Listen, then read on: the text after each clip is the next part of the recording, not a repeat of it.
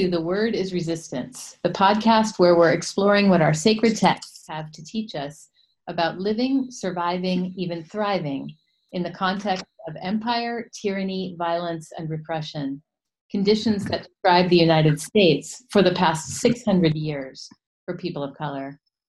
What do our sacred stories have to teach us about our role in resistance, in showing up, in liberation? My name is Nichola Torbett, and I'm based in Oakland, California. And I am Vahisha Hassan, based in Memphis, Tennessee. We have reached Holy Week and the final part of our Lenten journey with Jesus toward his execution by the state, aided and abetted by religious leaders. We recognize that Jesus is still being crucified daily in black and brown bodies. That's why we dedicated this Lenten season to thinking together about how we can dismantle white supremacy.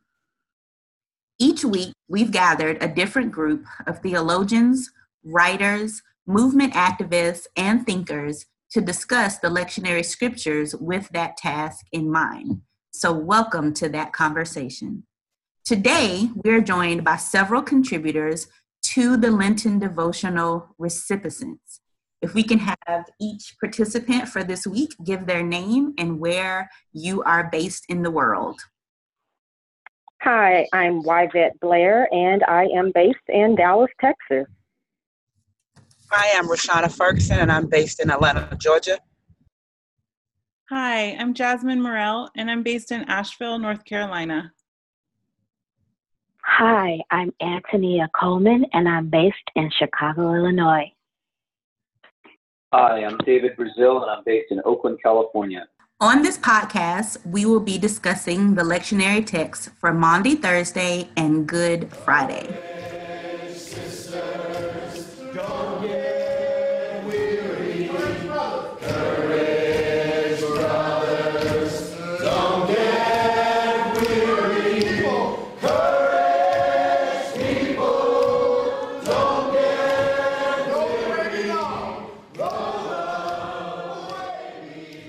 So thank you again. Uh, we're going to start with Yvette. Thank you so much, Yvette, for answering our call to this submission. And I'm I'm so encouraged and convicted and moved by your submission.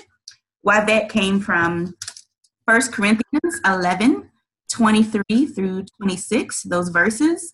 And her titling is A Holy Revolutionary Communion breaking bread so people can live whole. I'm going to to recite the how she begins, the very top portion, and then I'm going to do the closing. And after that, well, Yvette I'd love to hear. Um, you can fill in the middle if you want. You can give us the inspiration that led you to express in this way, and anything else that you would like anyone to know about you, your work, or how this poured into you and how you poured into us. Okay. It begins in the red solo cup where Jesus' blood is swirling like purplish red Kool Aid. I see images of black and brown bodies reflected in this covenant. Theirs not the only ones broken apart, names we call out as we commune together. For we do this in remembrance of them, saying their names, remembering Christ's death on the cross, his last breath, a final gasp of his punctured body, giving up the ghost, declaring it finished. His worn body, the final nail of hatred, hammered into love in the flesh, into the word made flesh. His wounded body, with blood flowing, not unlike chalk lined bodies. Hers, Kisha's bullet riddled body in Inglewood, Korryn's in Baltimore, Trayvon's in Sanford, hers, Natasha's tasered in Fairfax County, Jordan's in Balch Springs. A final gasp for liberation, a guttural cry, pleading to get freed from the stronghold of white supremacy. Handcuffed by systematic by systemic racism, murdered just like Jesus. But in this cup, I also see resistance rising up, a holy revolution of neighborhood policing, protecting beautiful black and brown bodies, queer, straight, transgendered, femme, gay, our new covenant. You close with, let us offer a communion, a, a communion of community intinction, where there is no separation of class, race, gender, socioeconomic status. The chalice holds the tears of our collective lament, and sadness must be turned into a holy revolution to convey that every time, everywhere, that bread is broken, in mansions or shacks, it becomes community safety that enables all God's people to live whole with liberty and justice for all. This do in remembrance of Christ. Yes. okay, like, I, I, mean, yes. this I, I've never this way. Thank you. So thank you for reading it because it sounds really good to hear somebody else to read it and to um, do the inflections that you did. So for me, the reason that I was drawn to this particular passage is actually twofold. Number one is that communion, Holy Communion, Eucharist, the Lord's Supper, whatever it is that people want to call it, it's that one part within the worship celebration that it brings the community together. It's everybody sitting down and having this communal meal. And so when we think about Christ's suffering, when we think about all that he stood for, when we think about how Jesus himself was marginalized and how he reached out to people in the margins, I think the challenge is when we join and gather around that table to have communion, or if it's the trays that are passed around through the pews and people are picking up the bread and the wine, we have to remember that it's more than just a remembrance, but it's looking at if this is Christ's body and all that he went through, and understand that he wasn't he he didn't just die. He was killed. He was murdered. Right. And that is an opportunity for us to stop and pause and reflect. Who are the other bodies that were also murdered? Those black and brown bodies that we hear about in the news that we know their names from people in our own communities. And so breaking of bread is about opening up our eyes. And so for me, the challenge is for the church and the followers of Christ to not just see this as a meal and solely reflect on Christ, but to remember all those other bodies that have been punctured, those bodies that have been tasered, those bodies that have been shot down even in their own backyards. Like like we've heard in recent days, those bodies, because when we all come together, those bodies are also swirling in that cup, just like Jesus is. What, the why, second thing, oh, sorry. sorry. No, I was just, I just on that. I, I guess because of this week and the the killings, the, the yeah that have happened that has happened specifically this week and we'll get to that in a little bit. But why do you think it's so hard for people to make that connection? Like why is there such a disconnect between jesus's murdered body and these black and brown bodies? Like i don't understand. Yeah it's really disheartening. I think the reason there's such a disconnect is because unfortunately in the church a lot of times um, the person who's standing to deliver the message isn't conveying it in that way I often hear how people say Christ died on the cross. That's true, but they never ever say that Jesus was killed, that Jesus was murdered. And so until we can talk about Jesus in that way and call it out for what it is that he was murdered at the hands of religious leaders and folks who didn't like what he was doing, didn't like that he was trying to make changes in the community, didn't like that he was trying to liberate and free oppressed people, then we'll never make that connection. We won't see Jesus in the fullness of who of who he was and who he is as a black person, as a as a dark skinned person, just like the dark skinned persons that are being killed in our in our communities every day. And last week, um, for those who have been following along the different podcasts, last week they we got into that heavily about the great lie, the great lie that Jesus was lily white, right? And so I think Mhm. that is at the heart of that. If we are unable to see Jesus as anything other than lily white, then we also are not able to make those connections. So thank you. Exactly. I interrupted. I just am super frustrated.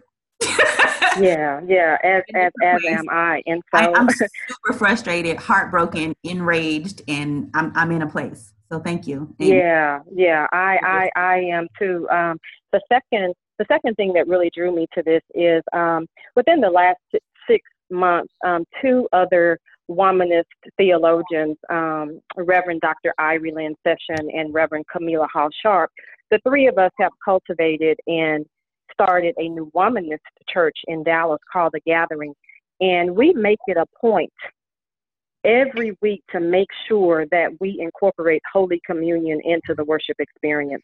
I think Yeah. a lot of times, a lot of churches only do communion once a month. They tend to do it on that first Sunday, but we think it's so important because we like to talk about how um, breaking bread does make people live whole lives. Breaking bread is one of those where when we think about the systemic racism, um, as I as, as I talk about in the piece, um, we think about food deserts. We think about poverty. Those people that don't even have access to bread. And so a lot of times I think we take for granted that bread is something that everybody has access to when in reality it isn't. You have to think about the people who are also on these um, systems where they need um, governmental assistance to be able to to buy bread. So ending, it's it's it's this sense of how do we reimagine and reorient ourselves to what Holy Communion really means and what it means for the greater part of the community. Got you. Yes, I have become an online participant of your womanist church of Yes, yes, you are. Thank you. yes, yes, I am, and I will be tuning in tonight. and, and your 6 service p.m. Central Time. your Saturday at what time? um, 6 p.m. Central. Saturday at 6 p.m. Central, and they are amazing, and they have helped me um, both go into my Sunday, you know, further Sunday morning worship and throughout the week, and it is it has really been a blessing to me. So thank you to all of you, and I can't wait to come in person. Thank you. Awesome, thank you, thank you for that, and and opening us up in that way, and I think that that was so so well said. Uh, next, we're going to hear from Rashana, and for anyone that doesn't have the either the ebook or the printed devotional, listen. I need you to go get it because not only did Rashana write a, a beautiful poetic poetic expression, but she also made it look like water. Like I don't even understand how the the visual of the poem looks like either like water or like um if you turned it to the side and you ever see uh, levels of music and it looks like the the levels are going up and down or even like a heartbeat kind of situation this is what it looks like so how did you give me art with art with some art on it like i'm just so i'm just so impressed and grateful and to connect um, i know why that uh, from Princeton's Liberation, um, from Black Theological Leadership Institute. We were different years, but we are just connected in that way. And Rashana and I go all the way back to high school. Oh, wow. We were in high school together. We were uh, at Independence High School in Charlotte, North Carolina. Uh, and we were both in the uh, International Baccalaureate Program, short for uh, IB. And it was hard and gruesome, but we also were like the spots in that space. So, because it was a very elevated program, it was um, kind of around the world. We all did the same curriculum, and we started off with maybe like a hundred, you know, POC folks, like freshman year, not ninth grade year. But by by senior year, how many did we have, Rashana? Five, Maybe seven. maybe seven. If we if if we include full POC, let me say black folk. By by senior year, we had five black folk. Five, yes. We had lots of, we had lots, some other yep, we brown had lots of our East Indian and um, Asian brothers and sisters. But listen, the black folk, five. So thank you, Rashana, for um, being a huge part of my childhood development and also being a part of this devotional. today. I love you so, so much. Um, Rashana came from the 22nd Psalm and she called it a justice lamentation. It's amazing. I'm going to read, um, I think, one or two of the sections. They're kind of separated out in verse because seriously, it's music and art, all like all at the same time. Father, we cry out to you, even as our lamenting seems unheard. Merged in our mighty pleas are the ancestors as they are stirred. As our blood is spilling from the mighty Nile to every city's street, allowing it to be ingrained into the concrete with injustices offbeat, permeated with expressions so true they could be angel breathed, riddled with messages as hard hitting as any sword unsheathed. All day and night we grow hoarse, waiting to be hearkened to yet we renew daily our weeping with the early morning dew. I'm skipping. Those who seek to oppress us treat us as lowly dirt girths, equating our pigmented skin with the filthy parts of the earth, refusing to acknowledge that we have any rights or worth. Some days we feel like the world's bastard seeds of mirth, yet we remain firm in your plans for us all to ultimately bloom, for we've all been destined for greatness since our mother's womb. Your skills as a blacksmith, who knows when to pull us back from the fire, assures us that we shall come forth as our time of oppression has expired. I can shout right there. Okay, then the last, the last part she says, We've made our supplications unto you, the all knowing, for we are, are assured that our salvation is your grace showing. Father, in you dwells the ultimate culmination of every race. Thus, upon our unification, all shall again marvel at your grace. Separated by degrees of doctrine since the onset of Babylon's tower, reconciliation shall be the genuine display of your mercy and power. No more laws of privilege, but sound doctrine shall forever rule supreme, awakened to a full, outright promise and actuality of Martin's dream.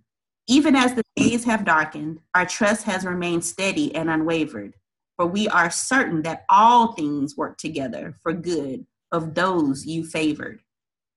Nations shall return from the corners of the earth, coming to their senses, smelling the proverbial roses, and graciously mend the dividing fences.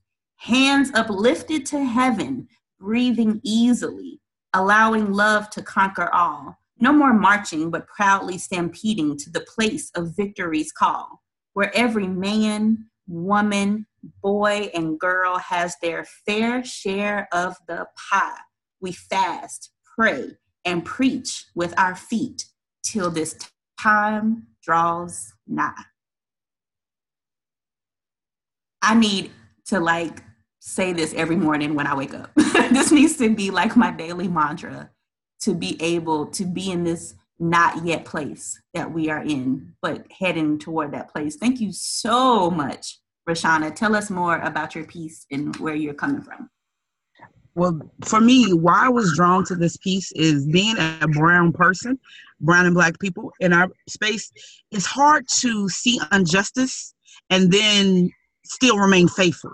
So it's getting to that place of knowing, God, I know that you're still able and capable, but I'm hurting. My people are hurting. People that look like me are dying in the streets every day.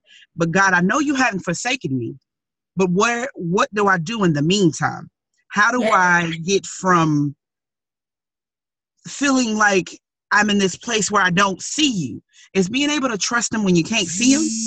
And that was why I was so drawn to this particular scripture because he starts out talking about God, you forsaken me. But in the end, he's back to, okay, God, I know it's going to get done. Just help me in the meantime.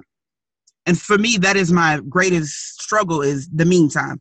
God, I'm preaching with my feet. I'm fasting and I'm doing all the things that you were calling me to do, but they're still happening. So help me to maintain that that faithfulness, I guess would be the word, just helping me maintain. Uh, and yeah, the art is, the art was intentional. That is uh, something. Oh, was it? Oh my goodness. Okay, it was so good. Oh my gosh, it was so good. That, that's something I do intentionally. I um normally try to make. I tried to make a heartbeat or a like I, I always think in musical terms. I'm not musical, but I, I come from a very musical family. So um, I just tried to make it uh, like a drum beat or a heartbeat. Well, it, it completely came across. And for those that know me well or even have, have ever heard me speak, like heartbeat, I pretty much say every time I open my mouth. It's it's my thing. I, I, I love to see the heartbeats in people. I'm even I'm able to like drill things down to a heartbeat level because we talk about these grand thematic systemic systematic type of things but we can, which are important and we have to focus on that and dismantle those things and address those things but while we're doing that individual heartbeats are at stake and in this case you're talking about heartbeats from the place of of being oppressed and how do we remain faithful how do we not give up how do we not become so downtrodden. I mean, because that's one of the ways that the enemy can take us out. It's not just even from the oppression itself, but the impact of the oppression on our hope and our faithfulness and the God who is victorious. Woo! Thank you. thank you so yes. much. Uh, thank you so much, Rashana. And I might be rolling through Atlanta next week, so I will call you. Awesome, awesome. awesome. Next, we have Jasmine. Jasmine, who I met in, uh, I think originally at Wild Goose Festival, but who eventually moved to Asheville, North Carolina, where I lived most recently, right before Memphis. Uh, and uh, Jasmine is amazing on top of just being uh, able to coordinate the beast out of the Wild Goose Festival. Uh, she also is just very expressive. She's a beautiful editor. She's going to be the um, one of the editors on the next Lenten devotional. Um, for for next year, you're already on the team. Just know we'll be calling on you for that. You're still welcome to submit, but there'll be some editing. Yep, thank you. Nicole and I, we're going to try to sleep through the next devotional. Okay. so Jasmine came from John 13, 1 through 17, those verses, and uh, she entitled it Freshly Washed Feet. It says toward the middle, I love the way this next moment is expressed in the text. So simple and so very human. He knew his hour had come, and having loved his own who were in the world, he loved them to the end. He was going to die a gruesome death, and he was wrapped up in love for his people. If I knew that I was be killed during a routine traffic stop, or protesting police violence, or in the hospital after childbirth, because I did not receive an adequate level of care and attention. If I knew I was about to die because the beast of white supremacy, a monster much larger, though considerably more fragile than myself, desired to squelch my voice, if I knew, my thoughts would most certainly center around my daughters, with the hope that my death would not be futile, but we but would somehow spur them on in love and in the movement toward liberation love coupled with action. Further down, you say, Jesus grounded them in love. I wonder if he knew that this would give them the strength and the power to sustain his movement of healing liberation even after his death. When we feel powerless, when we are faced with the unthinkable, sometimes giving or receiving loving service can affect change in immeasurable ways. You went on to do a lament for the Stewart Detention Center, which I would love to hear more about. I'm just going to read your closing. It says, We aren't all as prescient as Jesus, knowing when our hour has come, but we can all love until the end. When we raise our voices, our poetry, our songs, and our stories, our collective melody has the power to begin healing the very beast that dogs our heels. With the melody of resurrection surrounding through us, the walls of oppression begin to weaken and crumble underneath our freshly washed feet. Oh my goodness. Tell us tell us more, Jasmine. Well, um, I was really like humbled and honored to be asked to contribute to this this devotional. But honestly, I the topic, you know, it felt so so large. And when I when I think about white supremacy, or when I you know even just engage with the news or, or stories lately these days it I mean, I suppose it's always felt really overwhelming, and so I tried to mm-hmm. think like what, when I when I read the text, and um, that moment popped out to me of of Jesus knowing that he's going to die, but the the thing that he he does and tells his people to do is or wash each other's feet, and um, so dialing it down to this really simple this simple act of of love and loving each other. Um, is fuel, fuel for this journey that we're all on. Um, and I think that like self care just often gets thrown out the window for me, and I think possibly for a lot of other a lot of other people in the movement. And I just kind of wanted to well to one to to encourage us to to remember that, and then two. Um, the lament piece was also really important to me you know saying mm-hmm. saying the names saying the names over and over and over again um, it it's powerful thing to do. It is power and there's there is so much power in a lament and in that moment.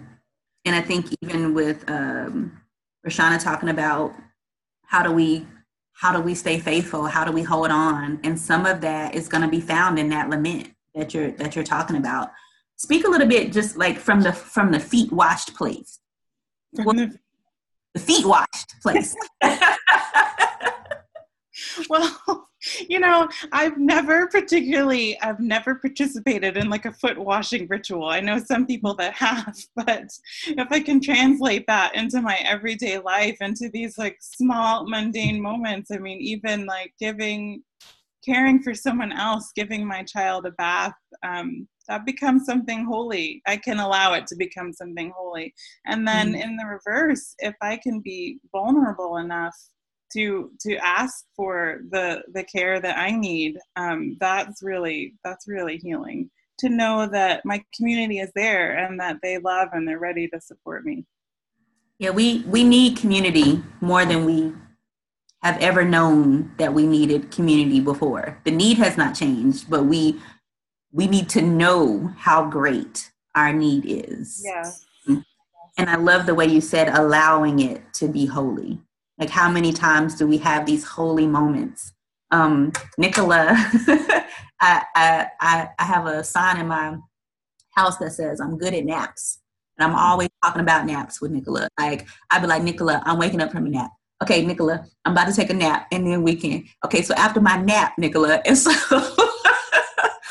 Nichola told me that my naps are, what did you say, small restorative miracles. Mm right? Small restorative miracles. I was like, no, resurrection, resurrecting miracles. That's what it was. Small resurrecting miracles. I was like, you're right. so my naps for me have become holy. And I do wake up in, in that getting up, resurrecting place renewed in a different way than I went down. And and those are those are miracle pockets and moments. And my gosh, in my black and brown and our black and brown bodysuits as um, Pastor uh, Gina Stewart has now named it, and I am going to call it forever. In my in my in my black bodysuit, we need to lament. We need community, and we need those moments and those miracles. We need those holy spaces, even when we have to carve them out. So thank you, thank you, thank you, thank you, thank you. Woof. My Antonia. Antonia and I met in 2016, also at Princeton's Black Theological Leadership Institute. We have become ridiculously close uh, since then, and I am grateful to call you friend. Uh, Antonia also expressed through poetry. I'm going to let her give away the punchline, where the poem is coming from. But when I tell you it's a different perspective that like needs to be heard. So I'm just going to read, um, it covers two pages in the devotional, and I'm basically going to read just the second page. Um, but I will say it comes from John 19, 38 through 42. And she entitled it An Unheard Lamentation. And you're so right. Like nobody hears or thinks about this perspective. And I want you to share that perspective with us uh, it begins with a big, heavy sigh. And how many times do our own expressions begin with a big, heavy sigh? You, dominator, keep unnecessarily peppering my gown and shaming the sacrificial lambs, denouncing their mourners the right to dignify their pain with a met response. Come to me, my children, I am here. Come to me, my children, draw near. Some of you are here sooner rather than later, and I am so sorry you have to feel my love at this time. I am cool. I am not cold. Just know that it is now time for your bodies to transform into the fragments from which the Creator shaped you, ideally to replenish, but the dominator, shame, called white supremacy with all its minions. She pauses again and takes a big mournful sigh. It's destroying, pillaging, causing my blood to pour for its good pleasure, just like you. Oh, my daughters, now, now, my sons, who remain to grieve such losses, your loved ones are safe with me. I will tend and care for their every need. When you see the wildflower, wild flowers in their favorite color, they are smiling at you. When the wind brushes your face, they are kissing you. When the wind howls, they are talking to you. When the rain drops, they miss you too. Fridays are busy days for the soulless in blue. These children do enough damage to themselves. They don't need any help from you. My beautiful garment is peppered black and brown, with blood pouring from lifeless bodies, tarnishing my royal gown. Dominator, you are not my redeemer. You are my destroyer. Am I to be redeemed by the slain you send at your hand? Creator, I too need peace. Ashe. Ashe, Ashe, Ashe. Thank you, Vahisha, for this opportunity. And Nichola, thank you all. This whole process has been uh, enlightening, and these stories and words and voices from other people have uh, reminded me uh, in this time what we really need to be fighting. But I am an eco womanist, which means I have. Uh, I am particularly interested in having bodies of the African diaspora to stay connected to the earth and how those bodies share in the oppression with the earth. The earth is the lamentation that is unheard. Yes. I want to I wanted to share that the earth is a living organism that as humans we take advantage of. And the earth responds in a language that we as humans cannot understand. The earth's voice needs to be heard in all of these matters. So when I saw John 19, um, 38 through 42, and how Jesus was laid in the tomb, I was like, I wonder what did the earth say when she welcomed Jesus there? Mm. What does mm. the earth say when when she welcomes the slain bodies, bodies uh, by caused by white supremacy into the earth? There's one thing for people's body to be received of the earth naturally when it is time for them to go but to be caused by a dominating energy.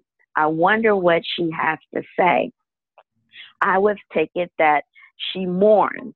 She grieves the energy of murder as she herself is being murdered as well. Every time the dominant culture fracks and mines into her body, she moans. Every hmm. time oil spills into the water, she groans. Every murder, she grieves and when the dominating energy lets all of this rise, she is devastated. White supremacy and all of its minions of capitalism, murder, greed, and many others have brought and continues to foster the silence of the matters of the earth. And she, her voice needs to be heard. So we need to tell her story. That's where I came from.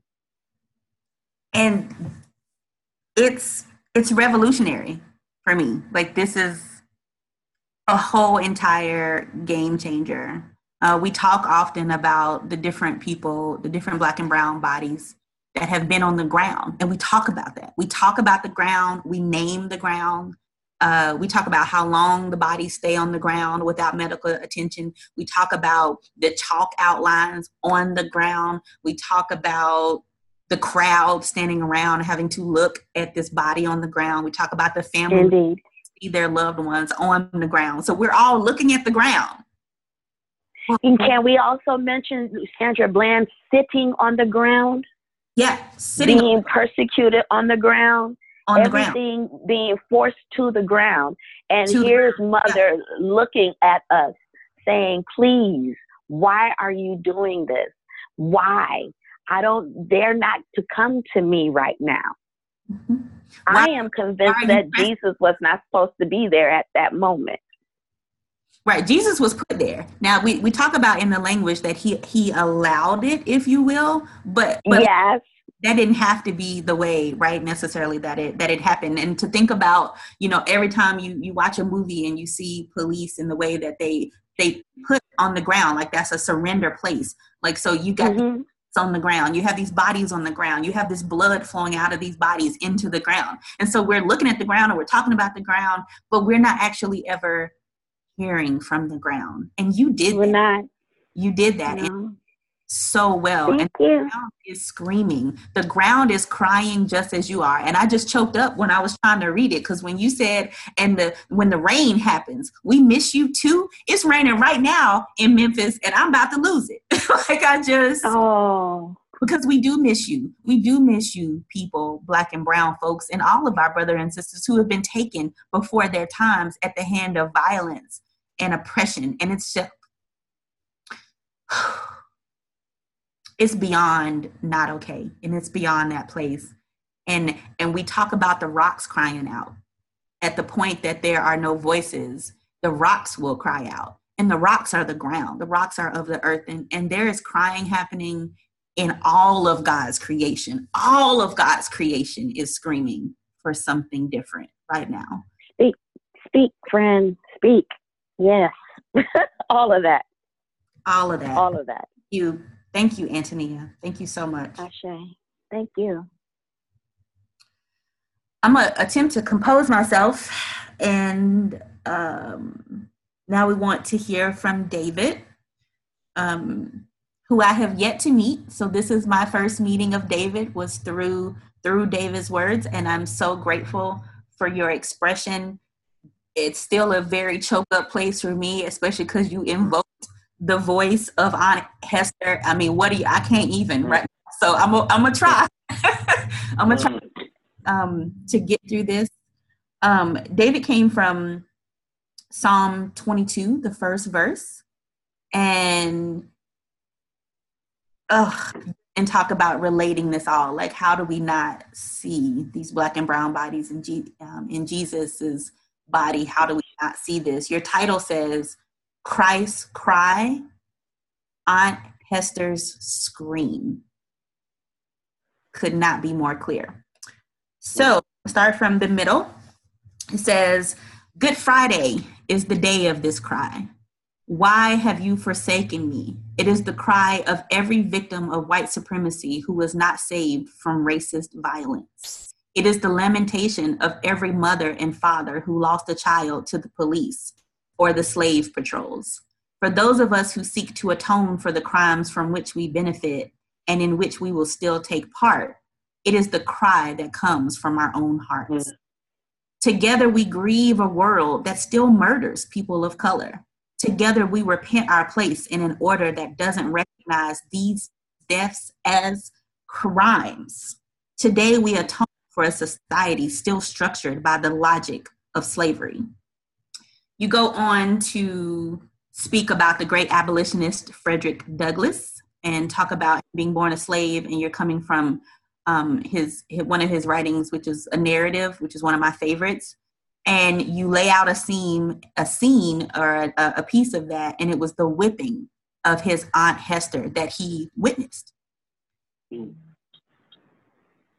I don't know if I can read it right now. I, I don't know if I'm able.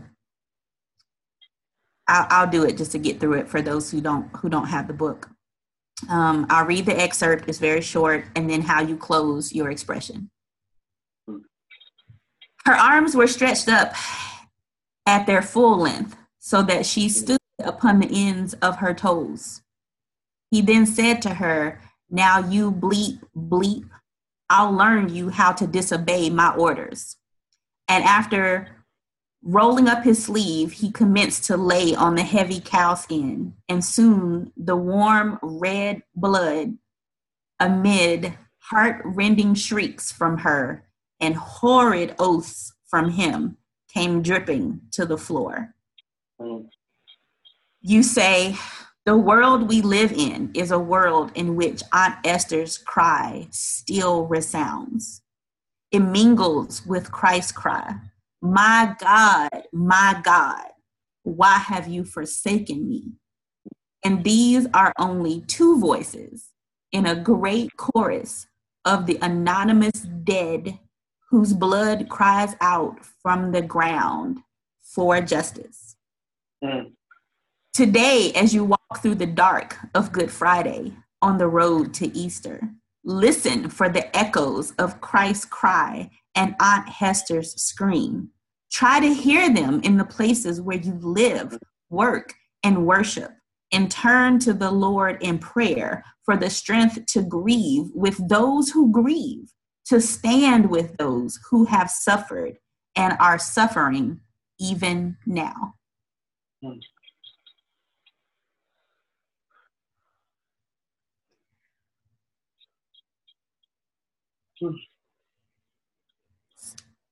Um, yeah, just speak with us, David, where you're coming from.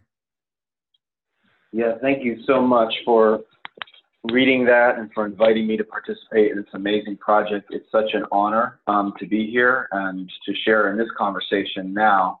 Um, my heart is heavy with the reading of these things and what pain is present to us in between the time I wrote it and the time you're reading it. You know, here in California and nationwide, grieving um, the death of Stephon Clark, uh, and just thinking about the relevance of these words, and unfortunately, the fact that it just doesn't go away.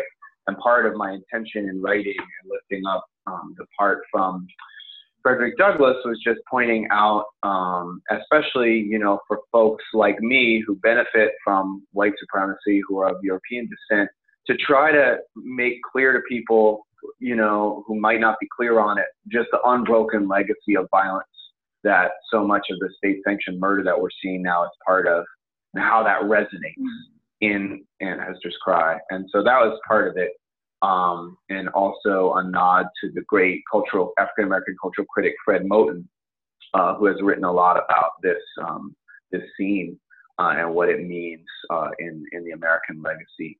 And then to me, I just connect it, you know, with with Christ's cry. Uh, you know, Psalm 22, of course, is most famous uh, and familiar to Christians as one of the seven last words that appears in the Gospels of Mark and Matthew. Um, and in Mark's gospel, uh, it's reported uh, in the form of Eloi, Eloi, lama sabachthani, which is Aramaic. And part of the reason that touches me and that I've been thinking about for years is that Aramaic was like the native language of the colonized people of that part of the world. So everybody had to speak a couple of different languages because they're colonized subjects who are compelled to linguistic, you know, domination as well. So in addition to knowing Greek, which was the, the colonial language, they would know their native language, their mother tongue. And so Christ's last words, he's speaking what would have been a song, right? The Psalms are a song. It's a church song. So like familiar heart song.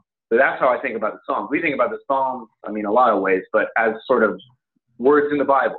But there were songs like we would sing, "Were you there when they crucified my Lord?" or you know, wade in the water, or these songs that you have a heart connection with. And so Christ was singing a song that maybe he learned from Mary, and maybe he learned when he was a kid. And this is the song that he is offering up um, in the moment of his death, the the heart place. Um, so that, uh, and it's just the language of his people too. You know, Oscar Romero said, You can kill me, but I will rise again in my people.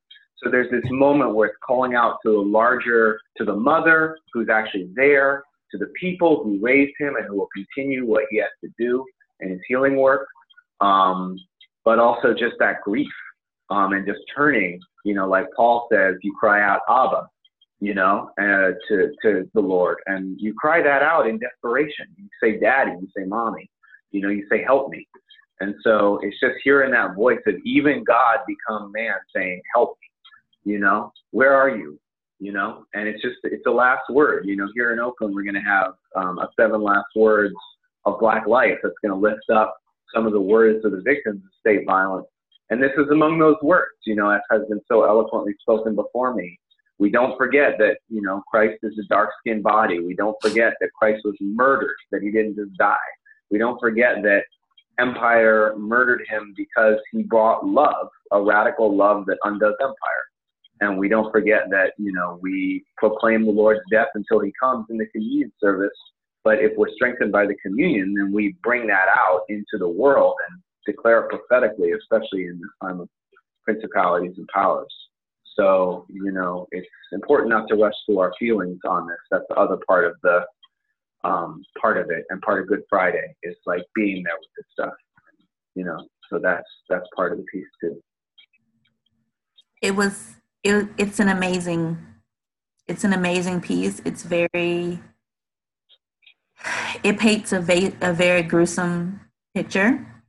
Oftentimes, um, the way preachers are able to paint the picture of uh, Jesus's um, both his trial, you know, quote unquote trial and um, torment, and then the the crucifixion itself. That gruesome picture is oftentimes what brings people to Christ.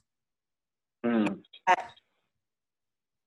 And the picture painted by Frederick Douglass, I, I, I mean, I have an auntie. I, I don't even, I can't imagine right now watching my aunt being stripped and beaten to the mm. blood flows out of her body simply because mm. she she is a black woman and and in bondage. Uh, and so that's a grim picture. And I just in in in my in my black skin right now, David and and Jasmine, Rashana, Yvette, mm. Tania, and Nichola. I am. We a lot of us are are in major grief, and we are crying. I'm like basically crying right now, and to not wash over those feelings. I thank you for saying that. For even kind of giving me a moment to to express and feel those things um, because happening. There's a wash of emotions happening, and Stephon Clark murdered holding a cell phone um, in in the backyard. I mean, and I started talking about doing this. We wanted to speak against obviously white supremacy that we knew wasn't going away immediately, but from November to now, just the different levels of atrocities that have already happened. In Asheville, we had a black man that was um, tasered and beaten um, senseless, and and it was covered up by a whole bunch of white bodies, um, mm-hmm. covered up and glossed over. And only once the footage was leaked was action quickly taken. I'll put it put it like that. And we are tired. I mean, like, what at, at what point do does it have to be your aunt? Like, does it have to be your kid? Like, does it does it have to be your exact neighbor that lives next door? Like, at what point can we not see the suffering of these other people and these bodies that may be different, but their bodies and heartbeats? And we are tired of grieving. We're tired of feeling. We are super extra tired. I mean, super extra tired. A lot of the people on this phone have children. We all have some level of connectivity to some level of family.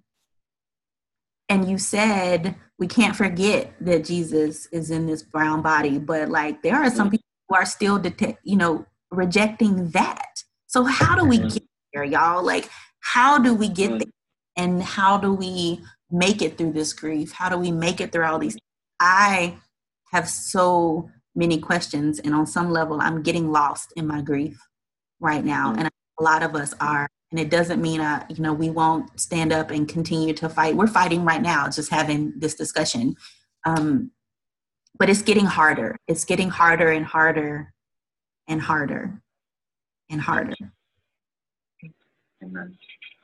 Well, can I say one thing about that? And before we Absolutely. open it up to the group, which Absolutely. is that I understand, again, as a beneficiary of white supremacy and European descent person, my call is to really help um, take responsibility for breaking through the spiritual blindness of white supremacy and, and helping in the conversion of the heart in any way that I can to, um, you know, illuminate to people and break down that dividing wall of hostility that you know you're you're talking about. And i consider it a mystery of iniquity. I you know it's it's painful to me to see how people can't see what's right in front of them in terms of um just the folks who are are victimized by this violence and and that humanity.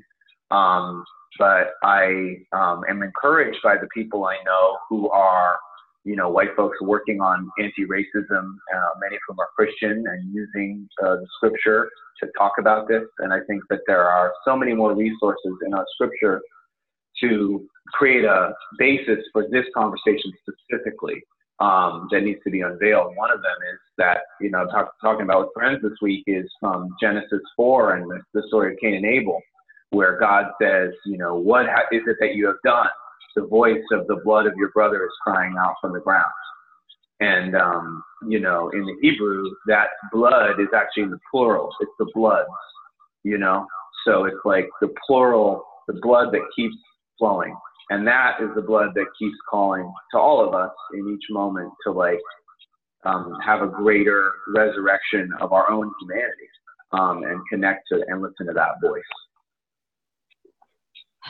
Completely completely agreed in every way. And I want to thank everyone who's on the call uh, right now. And just since this is our kind of last one that was involved in the devotional and everything, both for your expressions and also for just doing the work.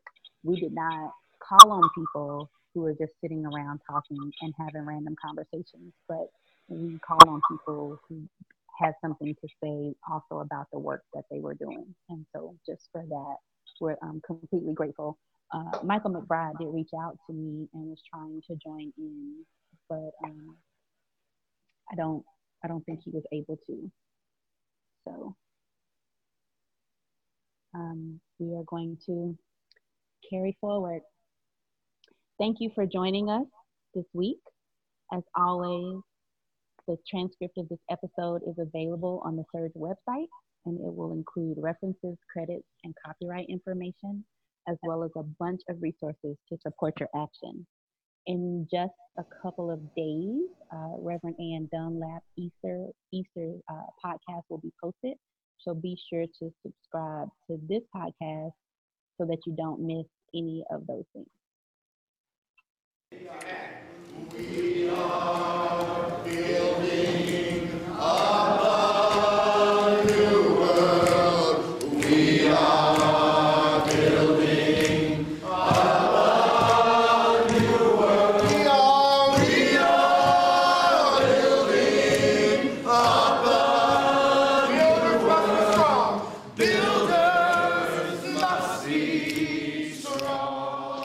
Our final portion of this podcast is to call you to action. I want to begin the call to action with a reiteration, especially for our uh, white listeners, people who, like me, are of European descent, to start with lament.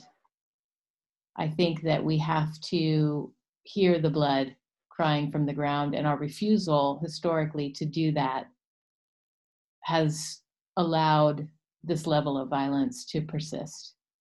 So I wanted to begin our call to action there and then to ask you to allow that lament to move you into action. We're asking you to learn about the present day state sanctioned killing of Black and Brown people by law enforcement, corrections officers, and vigilantes. And we're further asking you to take action to end it. We'll be linking to a full set of educational resources and action ideas in the transcript of this episode. Again, you can find that at the SURJ website. You can also learn more about SURJ at showingupforracialjustice.org, and our podcast lives at SoundCloud. Search on The Word is Resistance. You can interact with us there if you have questions or need help with action ideas. The music you hear throughout this podcast is a live recording of a song gifted to the freedom movement by Dr. Vincent Harding. We are building up a new world. The group you hear singing is No Enemies, a multiracial group of activists and musicians in Denver, Colorado, who come together for movement choir practice to bring singing back into direct actions and other movement spaces. This particular choir practice is from December 2014 and it's being led by Minister Daryl J. Walker. We are deeply grateful to the Freeney Harding family for letting us use this song for our podcast. Our sound editor this week is Paul Stewart. Thank you, Paul. As always, blessings to you in all that you do to resist injustice and in all that you do to build up a new world. Until next time, I'm Nichola Torbett. And I am Bahisha Hassan.